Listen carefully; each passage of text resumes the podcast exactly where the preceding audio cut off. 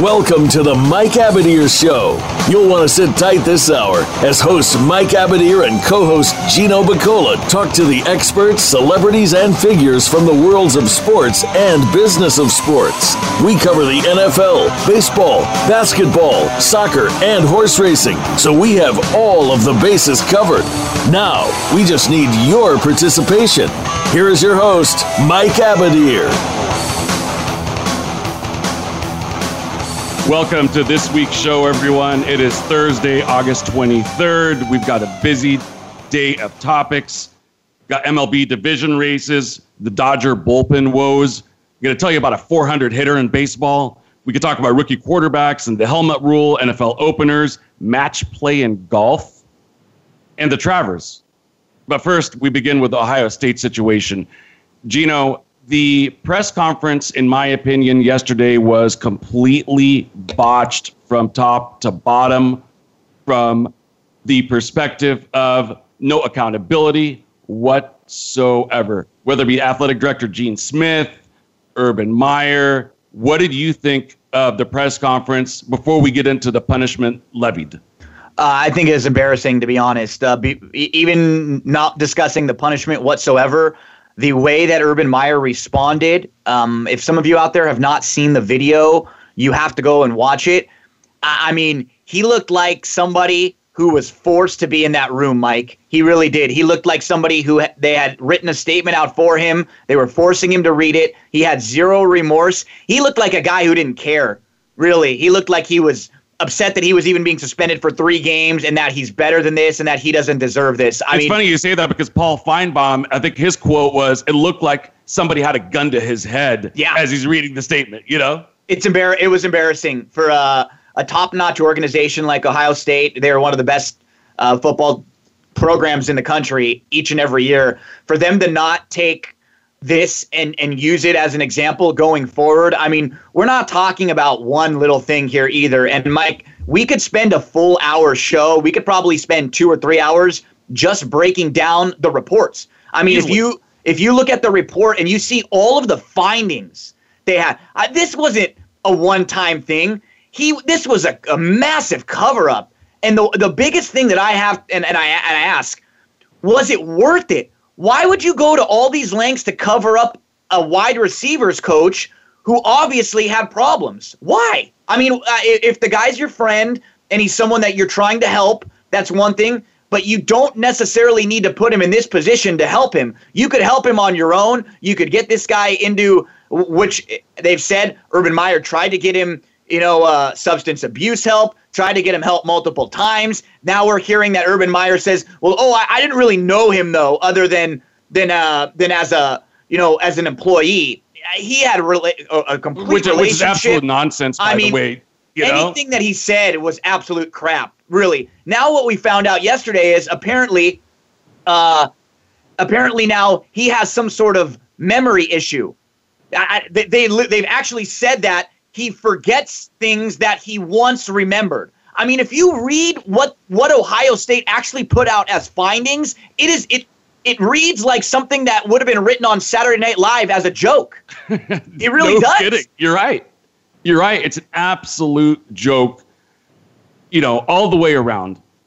Uh, When you say why, uh, first of all, it's complete BS. You know, I don't know the the details of of how close they actually are, but we know that the wives are friends. They we know that his grandfather was a very, very important person to Urban, a mentor of his, helped him tremendously in this business.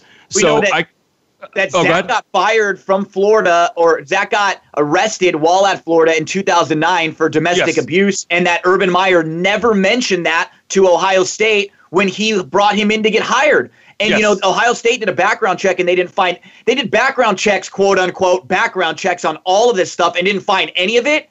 You're and they didn't find any any issue of uh, any instances of arrest between then and now, even though he just got arrested and the police report was put out by McMurphy last night.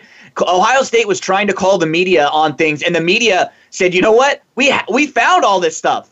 We're gonna put it right back out and put it right back in your face." Well, like, it's kind of funny because some people say, well, he was never really convicted. But the thing is, I mean, all of us have applied for a job at some point in our lives or for a college application or law school application or whatever the case may be. And a lot of times, it, most of the time, it does ask, Have have, you been- you been charged? Yep. Not necessarily convicted. The next question is, have you been convicted? Have you ever been charged of any And- criminal activity? Right. And- And, uh, I, I believe he's got maybe a DUI or something alcohol related. Sure. I mean, you know, here's the thing. My guess on how this actually played out was Urban hears from his wife that his wife Shelly that Courtney had kind of been had been battered. Okay.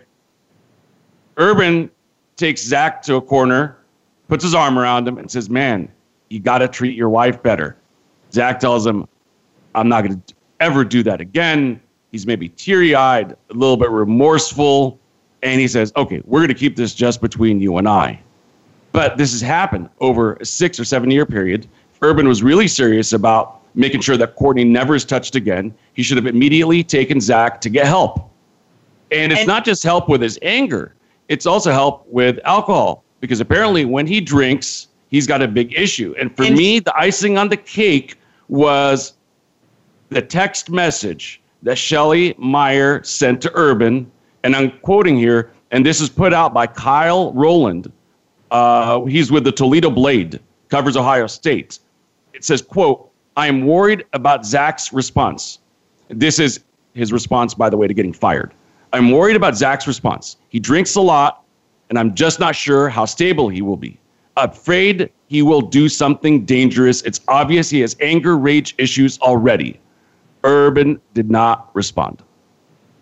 I mean, it's just like there were so many signs too. There, it's just not worth keeping someone like this on your staff when this person is supposed to be shaping young kids. Is this a good influence for your 18, 19, 20 year old impressionable kids that are coming in, getting ready to, to, you know, change their life and hopefully become a professional football player? This is just not worth it. It's not. and this day and age, Mike, in this climate right now, when the assault and the sexual abuse and all that stuff is so out there. I mean, let's be honest, this just swept o- through Hollywood. Have we seen really any of those people, the directors, the actors? They're all in some big trouble right now. I haven't seen any of them resurface really. Any of the ones that got trouble. This would not have happened if this was not Urban Meyer. If they, or I'm saying Urban Meyer or Nick Saban, nobody else gets through this. None. I mean, if this is a 6 and 6 coach from last year, they're firing him. They don't even do any investigation like this. None of this is even done. This guy was fired would have been fired a month ago. So I let's mean, get it- into the punishment then. What, what, what, it was three games for those who have not been keeping up with uh, the news in the last 18 hours or so. Three game suspension, first three games of the season, which we all know in college football usually are some of the Mickey Mouse games. I briefly saw the schedule in the first three games, but I can't recall. They only play- typically speaking, it's not They only play. TCU. Yeah, Okay. it's it's Oregon State. They play two cupcakes, and then the TCU game. They basically suspended him for one game because Okay. that's going to be the game that really matters. And I mean, I, what this is the problem. Even Urban didn't do anything, right? Neither did re- neither really did Joe Paterno. I know this, these situations are very similar in that they knew a lot more. They did not handle the situation well. And the key is if this is your head of football, if this is your figurehead, the person who is the highest paid employee in the state, they have to be held to higher standards. Plain and simple. He's a Period. CEO. He's a CEO. Highest doubt paid about it. player in the state, like you said. He's a you know public employee, and I, I think you hit it on the head a few moments ago when you were talking about the student athletes that are involved. Because as a parent, I don't want to send my kid to an environment where you're talking about these like really old school mentality type of football coaches that are just cussing and drink, cussing like sailors, getting drunk every night, beating up their wives. It's not an environment that I want to put my kids through. You know, so this is a big time breach also for the student athlete. And uh, unfortunately, they're the ones that get penalized. They get massive distraction going into the start of the season. And it's just not fair to them. It really, really sucks. Very, very selfish on Urban Meyer's part. You know, I want to skip over the penalty for one second because I've heard a lot about what's this going to do to his legacy and all that kind of talk. Who gives a shit? Right? No, you're Excuse right. my French. I No, mean, you're right. who cares what it's going to do to his legacy? I mean, said to the when he his apology yesterday. They asked him, "What would your words be for the victim?" And you know what he said? I'm sorry that we are in this situation. A message for everyone involved. I'm just sorry that we are in this situation. He didn't use her name. He didn't say anything personally to her. He didn't say, I messed up for you. I should have done better for you. I'm sorry about this. I want to find a way to help and make this situation as best that I can. None of that. None No. of that. He No. didn't mention it at all. That's the that's the most disrespectful thing that you can ever do when someone is a victim to not mention them by name and to not give them the respect of talking to them as a person. That is a slap in the face. And it's chicken bleep. it it really is. And all of the stuff before that was bad. But when you saw his response, that was when, I mean, there are going to be massive protests at Ohio State. I don't think they're quite ready for what, what's going to happen. I don't think they really believe. And I, I really hope this does not blow, blow over. And I hope that the, I've seen a lot of females out there that are really, really pushing the anti Ohio State case. And I hope that is the case because this is not cool. This isn't a, a cheating incident where, you know, being a USC fan, you, you know, you had some illegal, you know, money between one player and another. You paid for this, you paid. This is nothing like that. This is real, real stuff. And that's where it gets tricky because this isn't necessarily stuff that happened on the football field, but you look at Zach Smith and you continue to read about it. He didn't show up multiple times for recruiting trips. I mean, if that was you or I, Mike, or someone else, they get fired.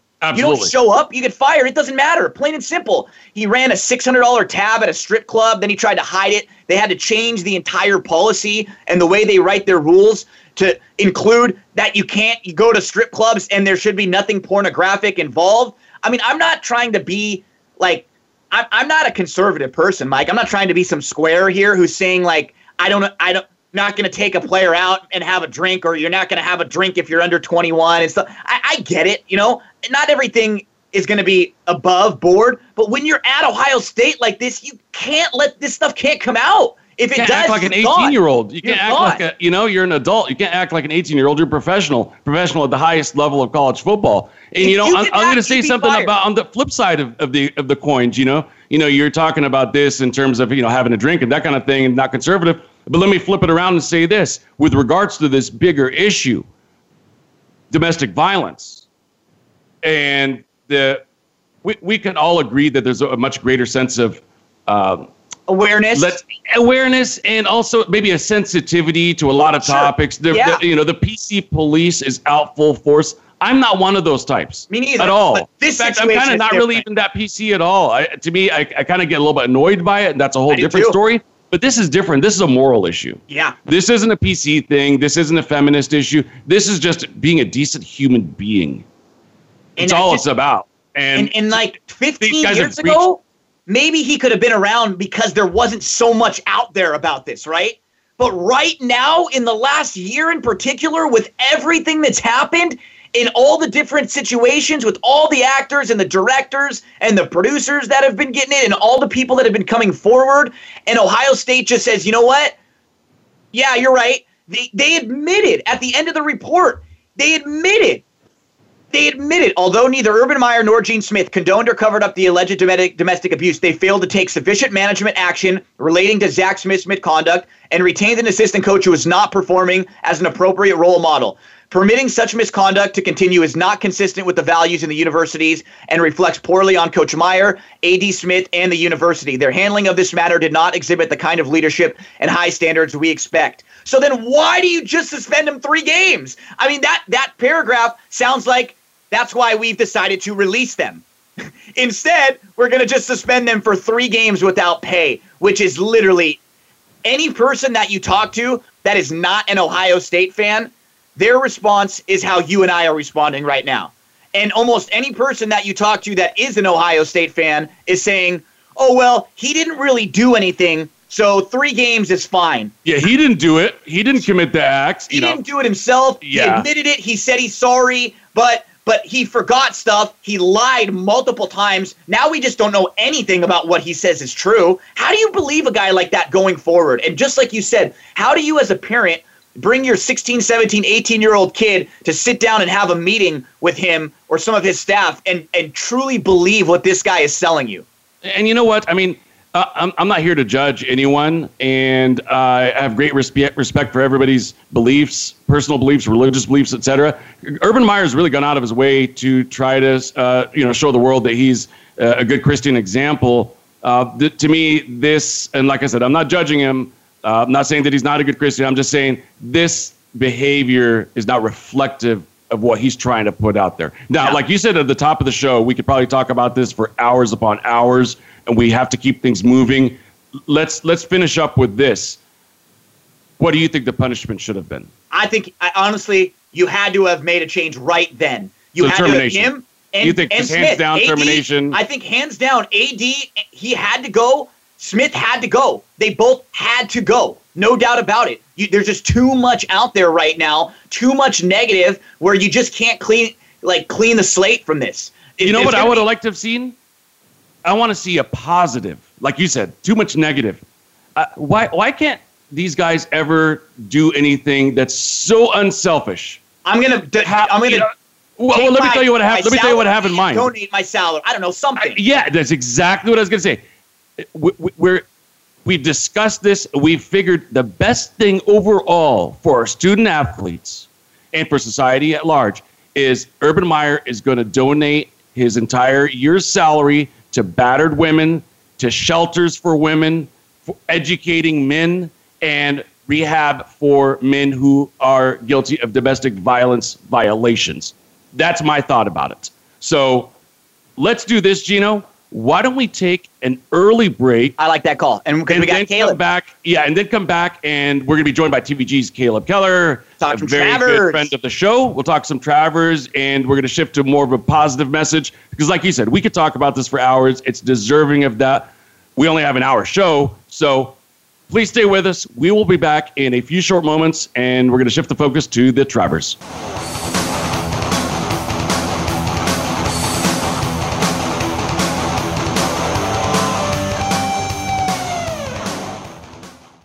Think you've seen everything there is to see in online television? Let us surprise you. Visit VoiceAmerica.tv today for sports, health, business, and more on demand 24 7. Want to experience football from the perspective of a former player who also has coaching experience? Tune in to Sports Info UM with Daryl Oliver. He'll talk about the draft, play by play, and even what's happening in the offseason.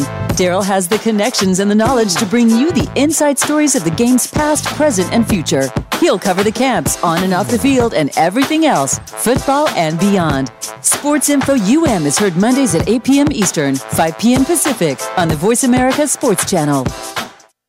Sports continues to grow and evolve to ever increasing prominence in today's society. On All Around Sports, host John Inglesby will connect with the leading newsmakers from the sports world, including players, owners, and fellow sports journalists, discussing the top news and events that are relevant to sports today. John will also report from and offer his experience of the world's top sports events. Tune in to All Around Sports with John Inglesby on Mondays at 1 p.m. Eastern Time, 10 a.m. Pacific on the Voice America Sports Channel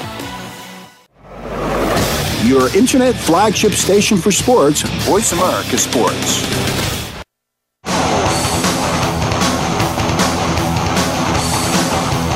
This is the Mike Abadir Show. If you want to call in today, we can be reached at 1 888 346 9144.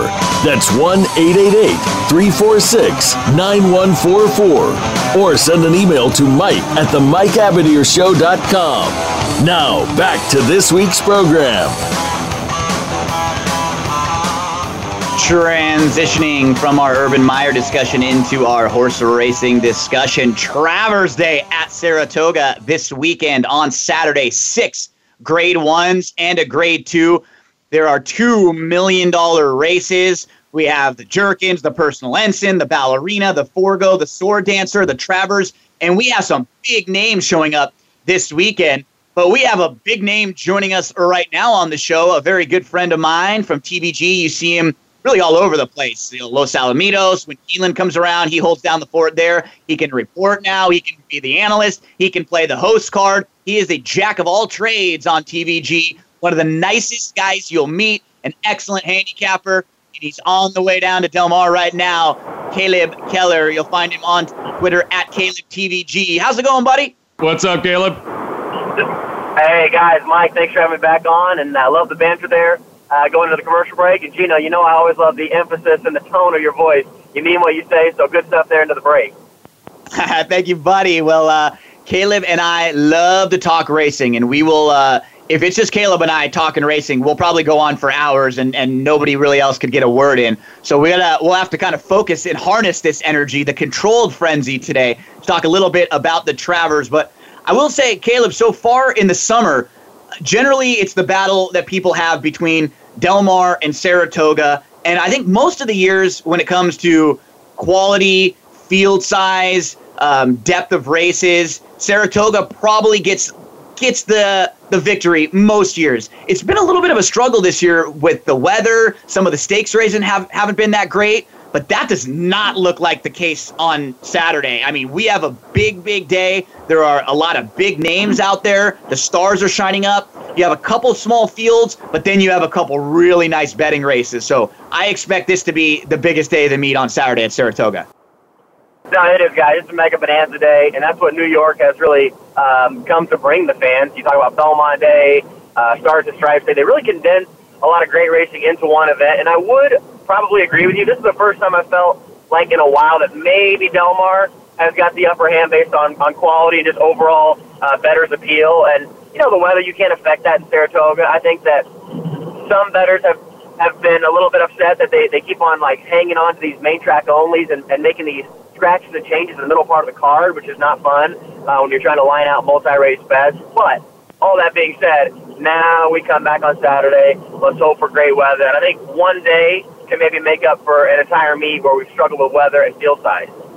Well, uh, let's uh, let's jump right into the big one, the Grade One Travers, the Midsummer Derby, mile and a quarter at Saratoga, 1.25 million up for grabs. It's going to go as race number 11 on Saturday. And when you start and you break down this race and you're talking about it, I mean, you really got to start with Good Magic because it's tough to knock a horse like Good Magic, Caleb. He was defeated a couple times by Justify. And I, I as uh, a bettor, I was not really a huge Good Magic guy, I think, until the Preakness. When I saw him take that shot at Justify and he kind of was battling him all the way up the inside and then he faded a little bit, I like the tactics. To me, that was when I said, this is a real racehorse. And he's going to try to do something that Baffert hasn't been able to do and that a lot of really good horses have failed at doing, trying to win the Haskell and then come right back and win the Travers. You know, one word that I would attach to Good Magic is honest. I mean, he is as honest as they come. Uh, he runs his race every time. Uh, he shows a bunch of ability from the beginning, even though he got beat by just a, a below average horse on debut. Uh, he still ran a good second. They go to a stakes race, run second, and eventually, as we all know, went to the Breeders' Cup and broke his maiden there uh, in a World Championship. So, when I evaluate him as the favorite, you know, there's four spots in the Super, obviously, and he's of course going to take one of them. I cannot see him running poorly. Now, you might say, well, look, he's a favorite, and he should, but look at a couple years ago when your favorite was Exaggerator you know, you were either with Exaggerator, you liked him, you didn't think that he, you know, you thought that he could run without pace or he could run on a fast track or a wet track. But if you didn't like him as the favorite, then he might go missing, which he did. He ran 11. So Good Magic is going to be one of those uh, key horses. Yes, he'll be the favorite. No, I don't think that he has to win, but he's so honest. He's never missed the Super, and he's going to run a quality race. So even as a favorite, I feel like there might be some stories after the event that somebody hit a big ticket by King Good Magic, and maybe they uh, got fortunate that maybe he was second or third or even down to fourth, and they got the correct numbers with him. So he is going to run his race. I would call him a slight favorite to win it. I've never been over the moon about Good Magic uh, against this crop, even though the crop's starting to lighten up a little bit with Justify and, and Audible and some of these horses defecting from the trail. So he's as honest as they come, and he will be there late. Not necessarily positive, though, that puts him in the winner's circle. Well, let's talk about uh, one of the horses who was kind of a, a wild card horse last time. Nobody really knew what to think about Gronkowski because there was all this buzz about Gronkowski. He was supposed to run in the Derby. He wasn't able to run in the Derby. Nobody really knew what to expect from this horse. He had been impressive, but when you're run talking about horses that come from overseas in their main track form, we never know how that's going to stack up with horses here on the dirt. If horses have been running on the synthetic or the grass, it's just completely different. But wow, was Gronkowski impressive in that Belmont? There were a couple moments, Caleb, where it looked like he was going to win the race. I mean, I thought he was going to go by Justify at maybe two different points when he was making his big sustained run. Haven't seen him since that Belmont. What are your thoughts on a horse like Gronkowski for Chad Brown? Well, you know, he, he shocked me and a lot of people. Uh, I, I do think, from a pedigree standpoint, I was, you know, I, I'll admit I was definitely like most against him in the Belmont. Uh, you know, he's got turf on top with Lonhro. You look at his second dam was a horse named Iridescent, who was second in the Beverly D. So it's kind of turf and turf, but you look at that at that inside sectional. He went from tenth to third, basically in the turn. You know, he passed seven horses in a couple hundred yards. So he was giant uh, you know, we were just joking about him. Everybody said how he'd be uh, a horse that'll help out takeout if he gets the Derby because he's got no chance. You'll want to bet his name. So those those are the positives. He did run huge. He did beat a Vino Rosso and a Hofburg, which I think maybe the verdict's still out on how good they are. But maybe some drawbacks though are he's missed time before the Belmont and the Derby, and he's missed time after, which is never great. And also, Jose Ortiz is riding at such an elite level. I would you know, Tim and his brother probably a gap back to third. But Jose Ortiz is so good. When he gets off a horse like Gronkowski in the Belmont, you got to wonder how much he, he moved him up. Uh, end of the day, huge race. He took him off the pace. He ran a victor. So I, I do have much more respect for him now. But still, you lose Ortiz. You miss some time. There are some things to be decided, but of course, wild card would be the right word for him.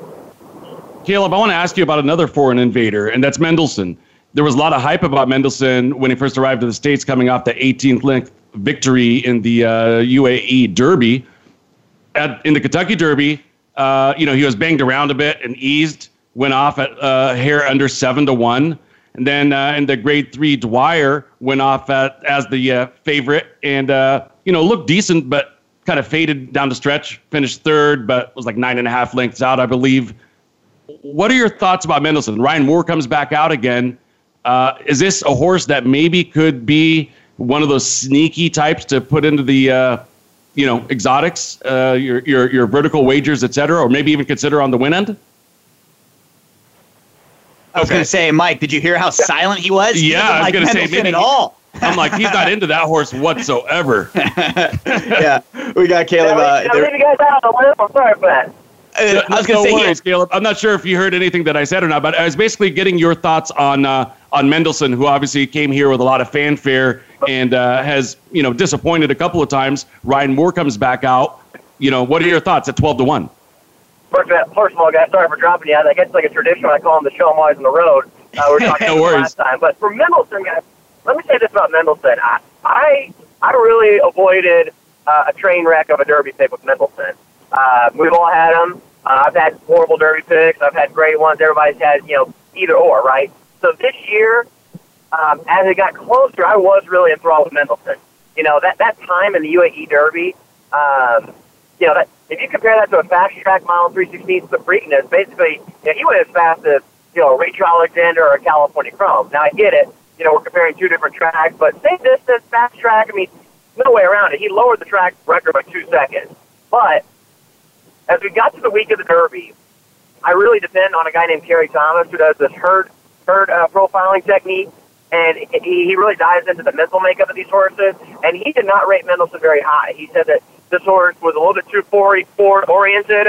He burned a little bit too hot. He needed to lead a little bit too bad. He really couldn't come up, uh, overcome much early trouble like was shown in the Kentucky Derby. So uh, luckily, uh, you know, I was we're talking Monday of the Derby, and I'm looking to to make my winning case for Mendelssohn. And after reading the report and hearing Ryan Moore after um, the UAE Derby saying, hmm, you know, he's got speed, but don't know how much stamina, I basically got off of him, and I'm I'm very thankful for that because I had all the things lined up for why to pick him. So he comes back with an okay effort. The Dwyer third um, wasn't wasn't show stopping. He got out finished by seven trumpets. So I think I'm glad that he's here to, to you know enjoy his presence, but I think that he's going to be forward oriented, and and I'm still um, going to take the stance that I got the week of the Derby and, and pretty strongly be against him again. Okay, and another, another interesting horse, the first filly since 1979 to be running into Travers. Obviously, uh, you know, Mark Casse's had some pretty good success with her recently in Canada. I'm talking about Wonder Gadot. Yeah, you know, I'll tell you guys, Wonder Gadot was, was a real key for me. The best race I've hit all year was the Kentucky Oaks. Right now, I'll say the year before, the worst race I had all year was the Kentucky Oaks. So it's funny how the, uh, the the racing has a tendency to even out. One thing Yeah. about Wonder Gadot, even even though she struggled to win races or maybe wasn't hang, seconds and thirds no wins. Her Thoro-Graph numbers going into the Oaks were great because she was a victim of some really really wide trips. So I thought that she was live, and, and, and you know she runs a big second. Now she's come back with two wins in Canada, and it looks like the blinkers have really woke her up. You know, she went from kind of hanging back and not passing to all of a sudden winning a couple races by five. But in the same way that the Thoro-Graphs pointed her towards a big race in the Oaks, I think is the exact same way the Thoro-Graphs are pointing against a, a big run here in the Travers. You know, she's the one of the of the top contenders I'm playing against. It is tough to go against Irad Ortiz in this long of a race at Saratoga when the money's down, but I look at those two races, and the, the try was the same thing both times. You know, your cooler Mike and a head, a head, head by a century, those are kind of house horses, Ontario bred. They're okay, but I don't think the blinkers sprung this horse to life. I think that good setup in very poor fields did, and now I think they're working with a little inflated confidence with Wonder Gadot. She is speed oriented and talented, so I got a, a bad feeling that maybe she'll get sucked along for the ride into what might be a hotter pace than people think. So Wonder Gadot uh, will be my play against in the race. Well, we talked about most of the, the major contenders in here. So, who uh, or how are you going to approach this race from a wagering standpoint? Who are some of the horses you're going to key in on? you know, I surprised myself uh, in, in looking at this race. Sometimes you get a, you get a first instinct and you dig a little deeper, and that can change. And that really did happen to me in this race because originally I was against Wonder Gadot, dug a little deeper, I felt the same. Originally I was against Catholic Boy, dug a little deeper, and I don't feel the same. Uh, with Catholic Boy, you know, I've, I've never been a big fan of the turf to dirt crossover, but this is a horse who, you know, when I watched those races against Analyze it, it was kind of a slow pace. He did outfinish him gamely, but I didn't know how to take it. But the more I looked at this horse and the trajectory, the Florida Derby throw it out.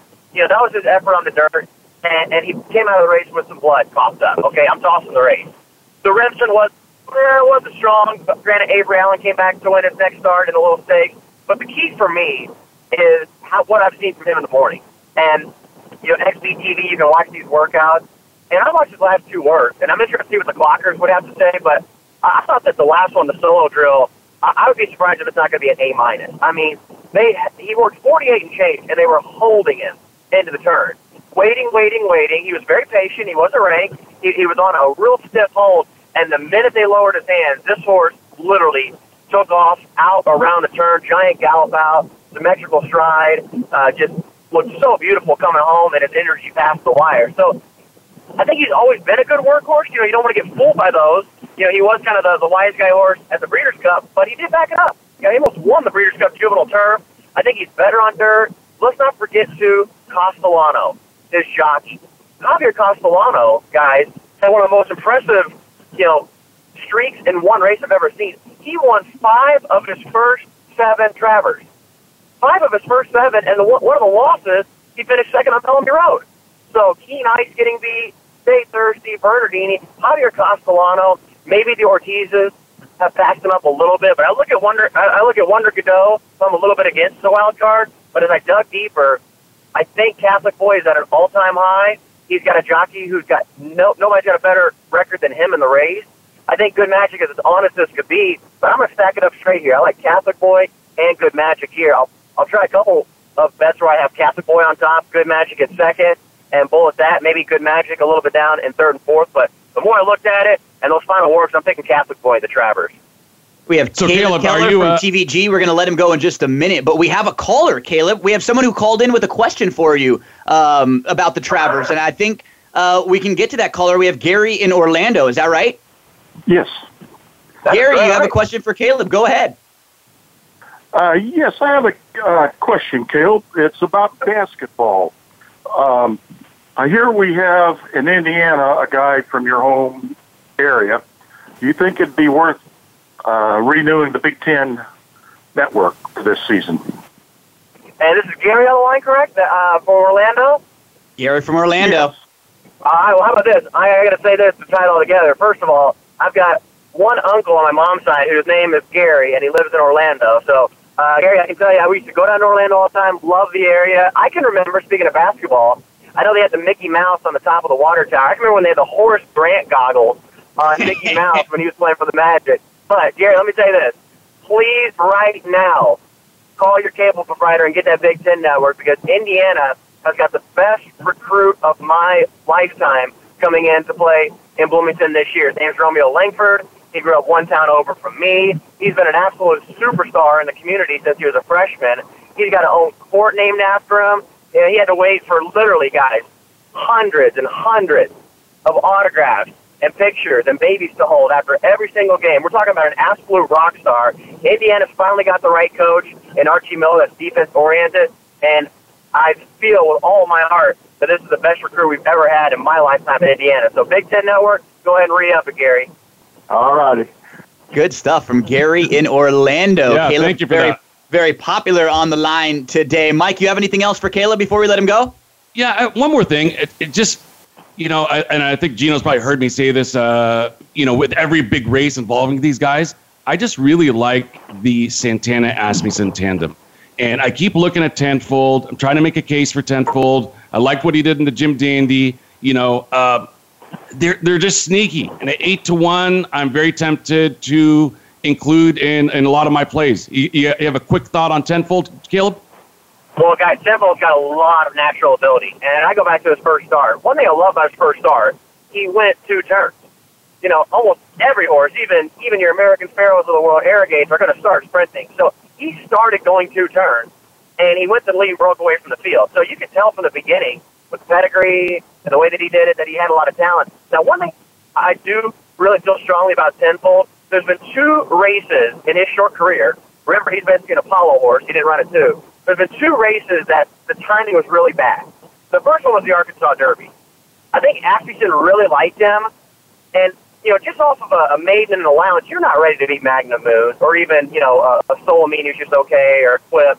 He just wasn't ready, and he still ran an okay fifth. You know, people forget he was about three quarters of a way from from finishing second, and then he would have probably got to the Derby. We'd look at him different. That's the first one I didn't like the timing. The second one I didn't like the timing was going to the Belmont because if you look at it, the horses that come from the Preakness to the Belmont almost always disappoint, minus, of course, an American Pharoah or a Justified, your new time, you know, horse for the ages, right?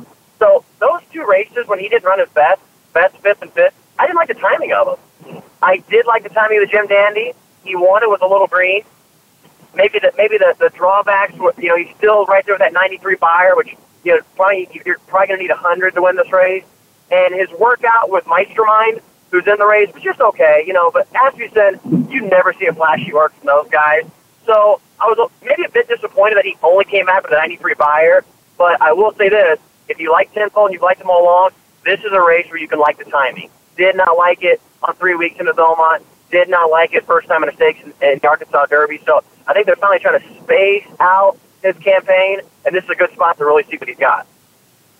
Our good friend Caleb Keller from TVG. You can find him on Twitter at Caleb TVG. He will talk horse racing with you. And as we heard from the caller, he'll love to talk basketball with you, in particular college basketball. So we'll get you back in again soon, Caleb, and we'll talk more racing and we'll talk more uh, and preview the uh, the college basketball season coming up in Indiana. Uh, so you you will be working uh, at Del Mar today, and then you said you got a little bit of a vacation coming up, right? Today, yep, I'll be working there tomorrow, and then uh, back to the studio post Travers, and then uh, my mom and sister coming in from Indiana, so uh, it'd be nice to have a little touch of home. And, and one last thing for our guy Gary in Orlando, I was real happy that he called in. Not sure if I mentioned the name, but Romeo Langford. Uh, I'm telling you, this could be an all timer for Indiana, so that's the name that we're going to be really looking forward to coming up for college basketball.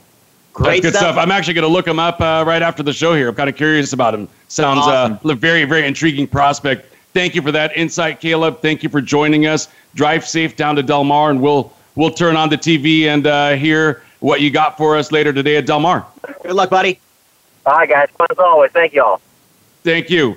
Great Gino, stuff. let's take a let's take our next commercial break right now, and then come back and talk to Shap about the remainder of the Travers Day card. Stay Scotty with us. Shapiro. We'll be back in a quick moment.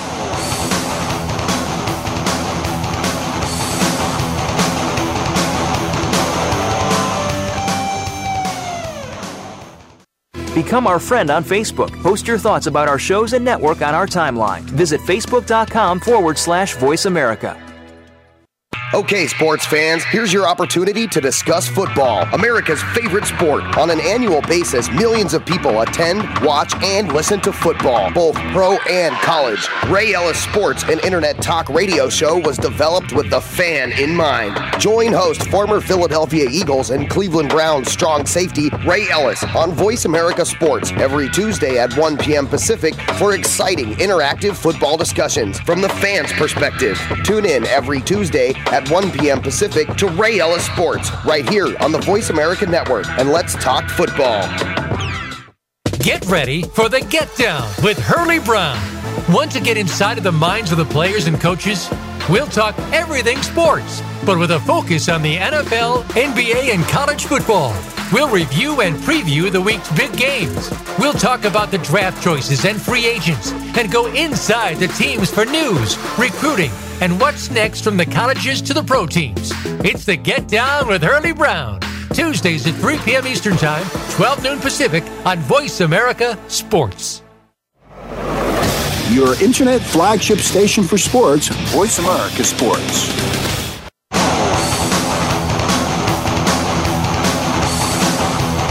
This is the Mike Abadir Show. If you want to call in today, we can be reached at 1 888 346 9144. That's 1 888 346 9144. Or send an email to Mike at the MikeAbadirshow.com. Now, back to this week's program.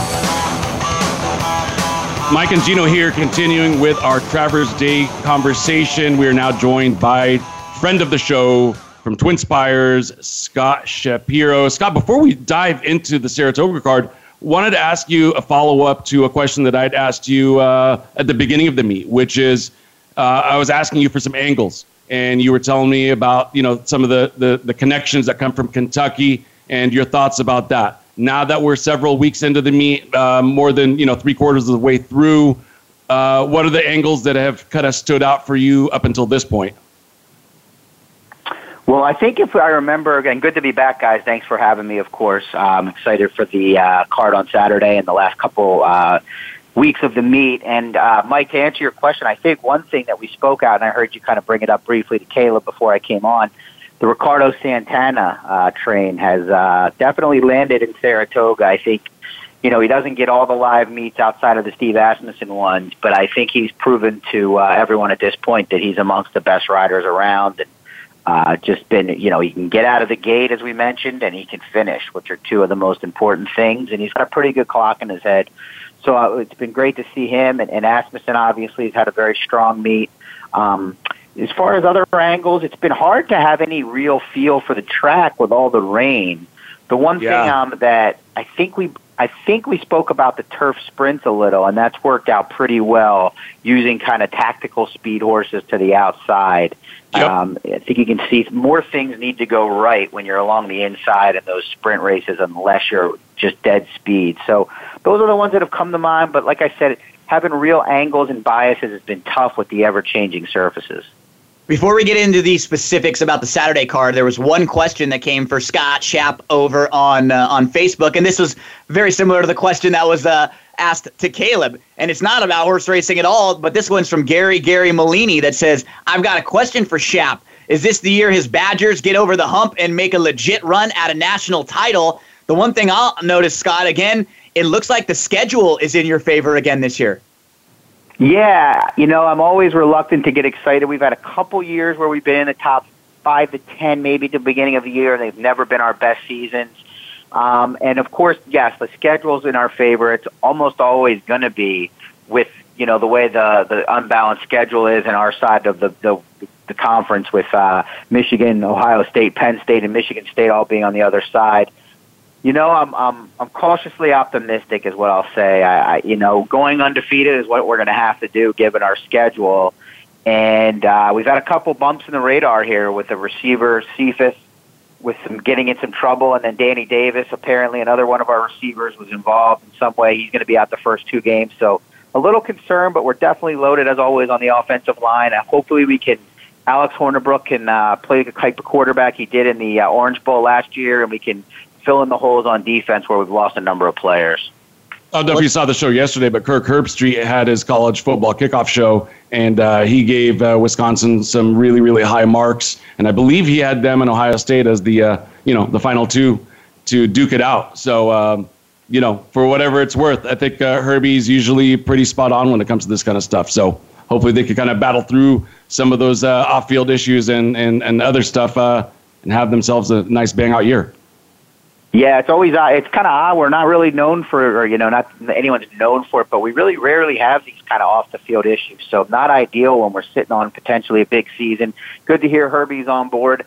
Uh, once again, we're going to have to find a way to win that Big Ten title game. It's been a uh, struggle, and, and beating Ohio State especially, we've, we've played with them, but we just haven't been able to, to, to close them out. Their athletes have been just too much in the end. So hopefully this year is different. Nice. You know, Gino and I have been chomping at the bit to talk a little bit of college football, but we're uh, going to be running short on time here. So why don't we start with race six at Saratoga on Saturday? Well, actually, actually, Mikey, let me let's do this then, because the Jerkens and the personal ensign, like the Jerkens is going to be promise fulfilled in Firenze Fire. It's probably going to be pretty chalky. Personal ensign, you have Abel Tasman, Elate, uh, Farrell. Uh, you have a couple millionaires in there, some really nice ones, but as far as the betting is concerned, I think we'll have a little bit more fun if we can focus on the pick four races, which starts with the ballerina. Is that right, Scott? Yeah, there's a, there's a number of, of juicy horizontal sequences, Gino. Um, but the one that I think will is most uh, will be most important to talk about, or entertainment wise, is uh, the one that starts in the eighth. It's a million dollar guaranteed pick for all Grade One races. Starts with the ballerina in the eighth, like you said. It has the Forego as the ninth. It has the Sword Dancer as the tenth, and of course the Travers as the eleventh. So I'm all game to talk about that.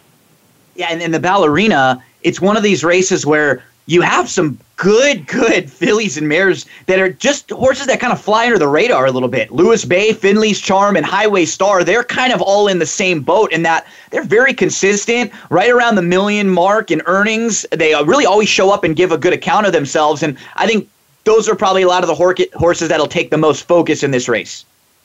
Yeah, there are some hard knockers in here. Uh, Finley's Lucky Charm probably tops that list. 11 for 17. Hard to knock that. Brett Calhoun's done such a good job with this mare. And she comes off that win in the honorable miss over the racetrack. It was a good going that day. And it was a five horse field, and it was nothing like the caliber of field that she's going to face this time. But she's definitely one to consider. Um, Ivy Bell for Todd Pletcher will cut back to, to one turn after, uh, I'm not sure, I guess they wanted to give the mile and an eighth a chance, but this horse has always been a one turn horse to me and should be set for a much better effort. She did kind of make a move against Farrell in the Shuvee, but that was a wired wire to victory, so she was against the flow, and like I said, she's just a better horse at one turn. But to me, this race is all about Marley's freedom. Uh, we know Bob Baffert loves winning on big days, and we also know that he doesn't have anybody in the Travers this year. So something tells me he's going to win one or two on the undercard. He's done this in the past, and this horse has always shown a, a lot of talent. Uh, it was Richard Baltas for a brief time, and then Bob Hess Jr. Um, and she always, like I said, showed some talent. She put up a couple triple figure Brisnet speed ratings uh, earlier in the year, but then Baffert took uh, w- was given her, and she's been awesome ever since. Uh, the, her career best effort was in the Grade Three Desert Stormer when she was bet down to four to five and, and ran off the screen, winning by seven and a quarter lengths. And then she moved backwards in terms of numbers in the Great Lady M, but still was very convincing at one to five. And the Los Alamitos races can always be a little tricky in terms of speed figures. But I think she draws real well. I think she's razor sharp. She gets Mike Smith, who this just in. He, he wins some big races from time to time. And uh, I'm expecting Marley's Freedom to get the right trip, and I and I think she's going to be my single in this sequence. Moving on to race nine in the card, the Forego contested at seven furlongs, also a grade one for six hundred thousand dollars. City of Light is a nine to five favorite. McCarthy isn't necessarily a uh, nationally known trainer, but I love that California speed coming into uh, New York. What are your thoughts? Yeah, Mike, I thought this race was a little more wide open than the other one. I mean, City of Light is probably the more most talented horse. Has put forth uh, four straight triple digit um, Brisnet speed ratings. He, he draws well to the outside. He's definitely the most talented horse. Just a couple of concerns. Not that I think he's you know vulnerable per se, but at the price, I'm I'm not going to be I'm not going to be all in on him by any any respect. He comes. He's been off a three month freshening Uh, McCarthy is only 7% in his last 45 starts off a 90 day or plus layoff. And he's shipping to Saratoga, which can always be tricky. We know it's the graveyard fa- of favorites. And he's coming out of a mile and an eighth and a mile and a quarter races before that. So if City of Light is up close to the pace early and can avoid being too far back off the break, I think he has a real big chance to outfinish this group.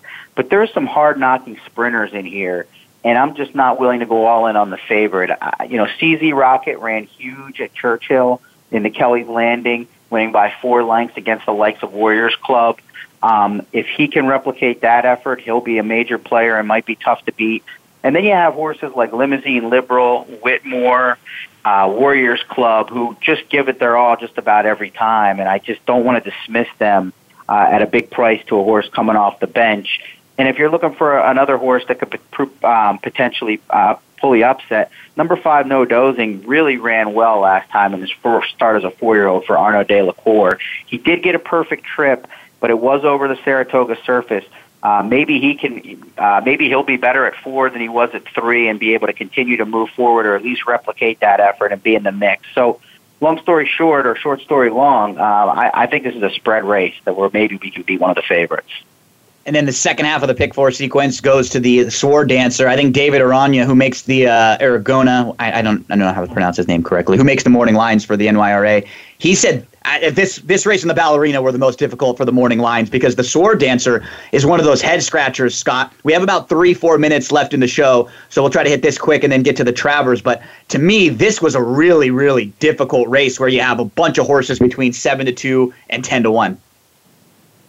Yeah, I don't think there's any standouts in here, Gino. I did notice that there wasn't a ton of early speed, so I'd be a little reluctant to rely on a lot of the closers in here. Spring Quality ran huge in the Manhattan and won the race, but it was a blanket finish. He's probably a use. Fantastic's an up and comer that won the Grade One United Nations in his first graded start for Chad Brown. He'll be prominently placed and is probably a use. And if you're going to use a horse from off the pace, you got to probably use Sadler's Joy from the outside. Two for five at Saratoga with two thirds, ultra consistent, always gives it at all. The question is, will he have enough pace? And then we move to the big one, uh, the Travers, which will close out the pick four sequence, the Midsummer Derby. Uh, you'll like likely the conversation at least starts with Good Magic in that if you're a Good Magic fan or not, he looks like the horse to beat in here he certainly is the horse to beat, and, and man, he's put together a really nice career and really kind of not gotten as much credit as maybe he deserves. A because of Justify, and B there's just always seemed to be some doubters. He really ran well in the Haskell, which is not a you know was not a surprise. He was one to two and got the perfect trip. There's not a lot to, to really dislike about this horse, but the one concern I have is I'm still not. Still not, uh, you know, I still don't think he's a mile and a quarter horse. I know Brown is way back had thought that he was a miler, mile and a sixteenth, mile and an eighth type, and I still think that he ran huge in the Derby, but he, you know he didn't finish with tons of run. I think he's going to run his race on Saturday. I just think there's going to be one or two better than him. So more of like an underneath key to me, and at the price, maybe you just try to beat him in the horizontals. So, do you have a pick four ticket that you can uh, lay out for us? Yeah, sure. I mean, I, I, I should have the, the it's, at the in terms of written. You can find it on my Twitter probably later today. It's in the editing uh, portion of the company, but uh, right now. But um, I'm gonna in the eighth race. I'm gonna single the seven Marley's Freedom. In the ninth, I would use as many as you can, as I mentioned. I'm going to use the one Limousine Liberal, the three Whitmore, the five No Dozing, the six CZ Rocket, the seven Warriors Club, and the eight City of Light. In the 10th, I'm going to go three deep with number two, Spring Quality, number three, Fantastic, and the outside horse who I mentioned, number 10, Sadler's Joy. And then I think I'm going to go four deep in the in the Travers. I'm going to use both Chad Brown horses, number three Gronkowski and number nine Good Magic, and then my price horses, if you will, will be number eight Mendelssohn, who I still think has the upside to win a race like this, even though he's been a little disappointing. And then the horse you mentioned, Mike, uh, to Caleb, number ten Tenfold. I just I think that this, I'm going to give him one more chance to prove he can win a race of this caliber. I, I, he was green in that last race in the Jim Dandy, but I think he got spooked or saw something. I don't, I don't necessarily think that he's still learning that much. So I think he could get a great trip, but I'm not going to let Santana and Asmussen beat me. Sounds good. $48 ticket there. We'll see who can outcap the Shap. we, we're up against it here, but why don't you quickly tell uh, the, the listeners out there how they can follow you? Yeah, you can follow me uh, at my Twitter at ScottShap34, and then all of my work is either on TwinSpires.com or BetAmerica.com, both under the news feed, where I write uh, about four to eight articles a week, depending on the week. And then starting with the NFL, you'll be able to find a few articles a week on BetAmerica there as well, as we're starting to uh, nice. uh, kick into the sports betting scene here. Love seeing nice. you getting getting more and more pub, buddy. You're doing a great job, man. Absolutely. Keep up all the hard work. We love having you on and he's doling out winners. Del Mar, nice score the other day. So excellent work. He's a great follow. Encourage anybody who's not following him to get on board because Scott's going to make you a little few bucks here and there. So thank you for joining us. Enjoy the Travers weekend. We always love having you on, my friend. Thanks, guys. Good talking to you. We'll talk soon. Good luck. Likewise. Awesome stuff, man. Great Gino, show today, Mikey. Yeah, yeah, great show. We hit we hit the Urban Meyer stuff. We didn't get a lot to talk a lot about baseball, but there's no, still and I laid left. out so, so many different week, topics that I wanted yeah. to get to, but we'll have to maybe uh, save them for next week. And we next week seconds. we're gonna have a fun show. Yeah, we're yeah. gonna we're gonna put out some tweets. So follow along because it's gonna be Mike and I, and we're gonna have, answer all of your questions in a little a little bio. Absolutely. So thank you for joining us, everyone. Have a tremendous sports weekend. Make a few bucks on the Travers. See you same time, same place next week. Thanks for joining us this week for the Mike Abadir Show. Please tune in again next Thursday at 2 p.m. Eastern Time and 11 a.m. Pacific Time for another show with Mike and his co host, Gino Bacola, on the Voice America Sports Channel. Have a great week.